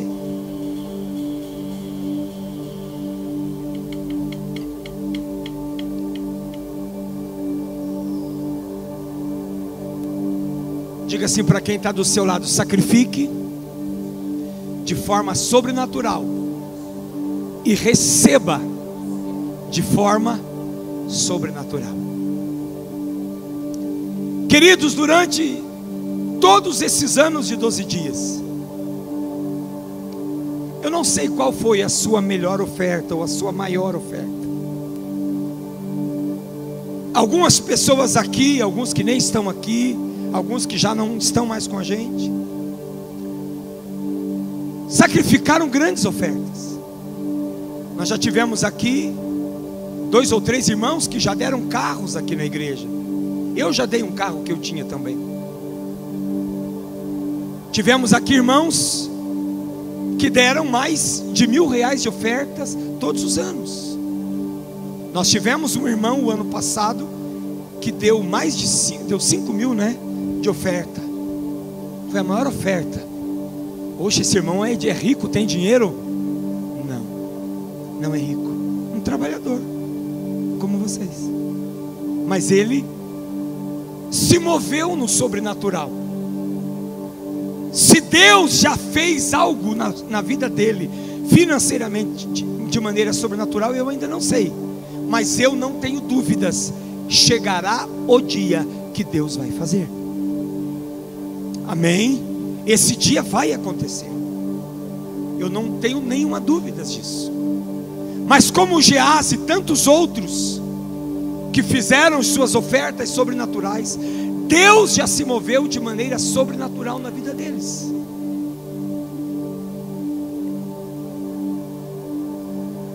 Não há preço que pague o que Deus já nos deu, a eternidade, isso não tem preço.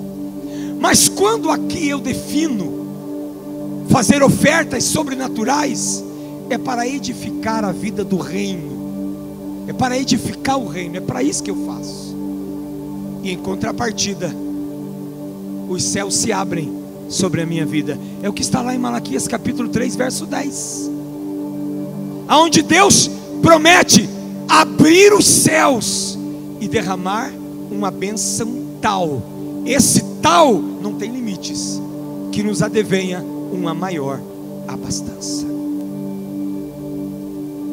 Eu queria desafiar você nesta noite a fazer a oferta mais sobrenatural que você já fez. Eu não sei qual é, não sei qual é o valor. Nós já tivemos aqui, ele está aqui, o Edilson da Juliana, por três ou quatro, doze dias, ele deu todo o pagamento dele, tudo que ele ganha, é uma oferta sobrenatural. Se ele já recebeu de Deus de maneira sobrenatural, financeiramente falando, eu ainda não sei, mas eu tenho certeza que um dia ele vai receber. Amém? A Bíblia diz que aquilo que nós fazemos fica na memória de Deus. Então eu quero desafiar você nesta noite a fazer uma oferta sobrenatural. Eu não vou te dar valores. Ano passado acho que a gente não deu também, não me lembro. Falamos aqui, mas não, não especificamos muito. Mas esse ano não vou te dar valores. Não vou orientar você a dar uma oferta de mil, a dar uma oferta de 500, 300, 200, 150, que era o que nós fazíamos. Embora alguns irmãos faziam mais do que pegavam no envelope. Alguns irmãos davam o dobro daquilo que pegava no envelope. Mas eu quero encorajar você para algo sobrenatural para algo sobrenatural. Para você fazer algo além do que o que você já fez todos os anos. A minha maior oferta de 12 dias, eu acho que foi há uns 4, 5 anos atrás, não me lembro, que nós demos 2.400 reais. Foi a maior oferta que nós fizemos. E Deus, desde o início dos 12 dias, tem colocado um valor no meu coração. E eu compartilhei esse valor com a Andréia e ela falou: Como que nós vamos fazer? Eu falei: Eu não sei. Mas nós vamos fazer isso. Eu nem falei de novo com ela, porque isso eu vou fazer. Eu vou fazer. A Andréia, ela tem um salário que ganha do trabalho dela. Tem o Pedro, tem a Kelly, tem a Camille. Cada um vai fazer por si. Não vou fazer uma oferta pela família. Mas Deus colocou no meu coração, eu senti isso de Deus.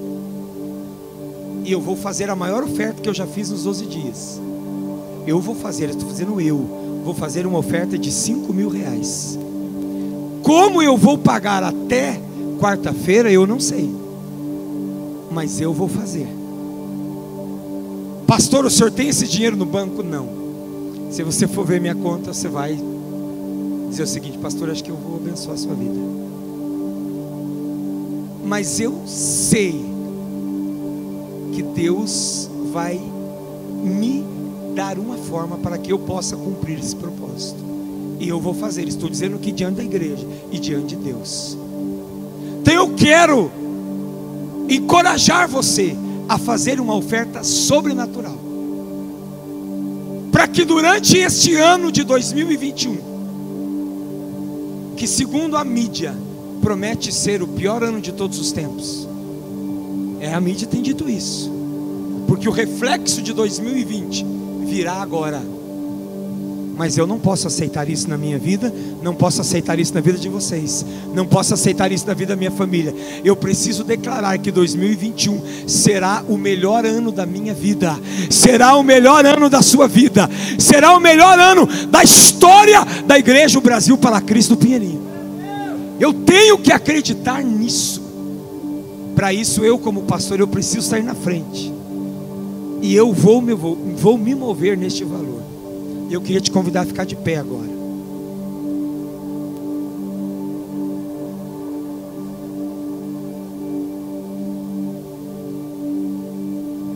E eu quero incentivar alguns irmãos que estão assistindo em casa o culto, que você também faça isso, porque tudo que foi ministrado aqui durante esses dias é para a sua vida também, para a sua família. Você não pode se eximir de viver uma vida abundante. Queridos, quando eu fecho a minha mão, quando eu retrocedo em algo que Deus quer fazer, eu estarei caminhando para trás. Eu estarei deixando de receber aquilo que Deus quer fazer. E eu não posso retroceder isso de forma alguma. Pastor, mas Deus colocou um valor no meu coração. Mas eu não tenho ele em dinheiro. Eu posso posso passar o cartão? Pode. Posso dar um cheque para 30 dias, para 60 dias? Para 90, se for o caso? Se você for fiel, pode. Não tem problema mas você não pode deixar de fazer aquilo que Deus está pedindo a você. Pastor, Deus está pedindo a minha poupança. Se a sua poupança é se mover no sobrenatural, pode fazer, não tem problema. Pastor, Deus disse que eu vou dar o meu carro para me mover no sobrenatural, pode dar. Houve uma época que eu tinha medo de falar isso. Eu pensava assim, meu Deus, uma vez a gente impediu um irmão aqui de dar um carro. Verdade. Ele queria dar o carro, a gente falou: não, pelo amor de Deus, não dê o seu carro, irmão. Você vai ficar sem carro? Que é isso? E eu vi depois, eu dei o meu, não fiquei sem carro. Entendeu? Eu não tenho carro hoje, uso o carro da convenção. Mas eu sei que daqui a um tempo eu vou ter o que é meu. O Jean deu carro, hoje ele tem carro, deu dois carros já. Como é que é o negócio? Ah, você deu um, ganhou dois. Acendeu dois, ganhou um. Como é que é o negócio? Que conta é essa aí, homem? Ah, é. O Jean deu um, hoje ele tem dois. Gente, essa é a matemática de Deus que ninguém entende. Entendeu? Então, se você sentir no seu coração, faça. Não tenha medo. Eu digo isso para você, não tenha medo. Você pode andar a pé. Um mês, dois meses, três meses. Um ano, se for preciso. Mas vai voltar. Porque Ele é Deus. E Deus não mente. Amém? Pegue esse envelope. Defina o valor que você vai dar. Pastor, tenho que entregar quando? Quarta-feira, no encerramento. Pastor, eu vou viajar amanhã. Então entrega hoje, passa aqui na igreja, passa amanhã, sei lá, a hora que você quiser. Ah, a Andrea está lembrando que quarta-feira é ceia. Amém? Quarta-feira vai ter um negócio aqui. Se você achou que hoje foi bom, quarta-feira vai ser sobrenatural. Dá um amém, por favor. Então, venha quarta, venha amanhã, venha depois. Não venha só hoje. Venha, venha os três dias. Pastor, mas eu chego do serviço cansado. Eu sei. Sei que você chega cansado. Você trabalha duro e precisa trabalhar. Mas venha a si mesmo Venha, nem que seja na metade do culto, venha. Venha do trabalho, pastor, mas eu preciso tomar um banho, chego sujo. Não tem problema, chegue sujo, cheio de graxa. Se você é mecânico, se você é pedreiro, chega cheio de cimento, não tem problema. Ninguém vai reparar você. Mas venha, venha. Tá certo?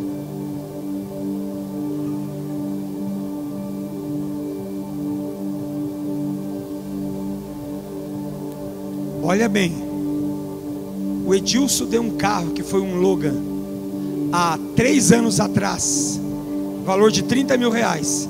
O Edilson, irmão do Ezequias, ele está hoje com uma frota de caminhão e vai comprar um outro essa semana, 150 mil reais. Ô gente, isso é Deus. Ah, pastor, o senhor está induzindo a gente a dar dinheiro? Se você pensa assim, Pega o envelope, dobra põe no bolso, deixa na cadeira e pode ir embora. Não tem problema você pensar assim. Porque às vezes tem pessoas que ele não consegue ainda nem dar o dízimo. Deus já tirou ele da escravidão, mas ele ainda não consegue, está difícil. Está brigando, briga todo mês. Do dízimo, não do dízimo, do dízimo, não do dízimo. Vai faltar para ir, vai faltar. Agora, você pode fazer outra coisa fazer uma oferta sobrenatural e entrar no maior desafio com Deus da sua vida. Você pode fazer isso. Amém? Não sei qual é o valor que você definiu colocar. Se é 5 mil, como eu vou fazer, se é 10, se você vai fazer 3 mil, 2 mil, mil, 500, não sei. Agora, se mova de maneira sobrenatural. Não seja mesquinho com Deus. Vou falar isso sério com você, porque tem muito crente mesquinho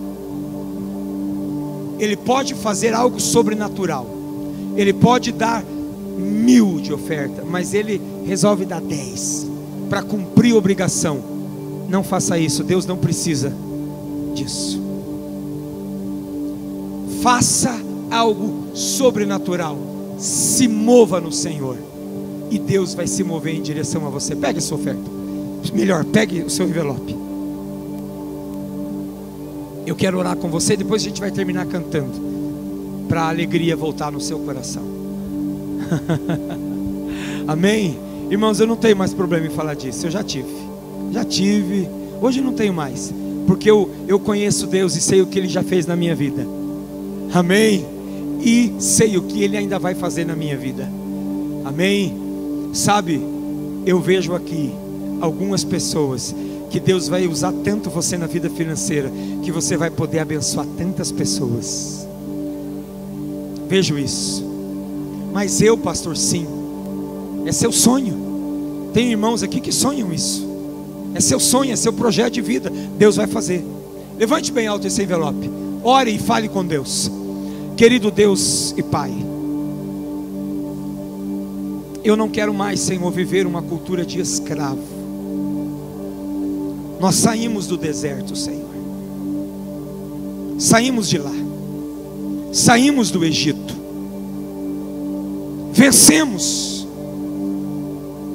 Mas os vícios que nós nos agarramos nele pelo caminho, os medos, os sentimentos, muitas vezes de mesquinhez, de avareza, nos seguraram, nos impediram de se mover no sobrenatural. Mas nesta noite, Senhor, eu sei o que o Senhor falou comigo nesta madrugada. Eu sei o que o Senhor falou comigo. E eu sei que aquele que crer nesta palavra, aquele que acreditar nesta palavra, e se mover de maneira sobrenatural. Como eu vou me mover e como alguns já estão aqui se movendo.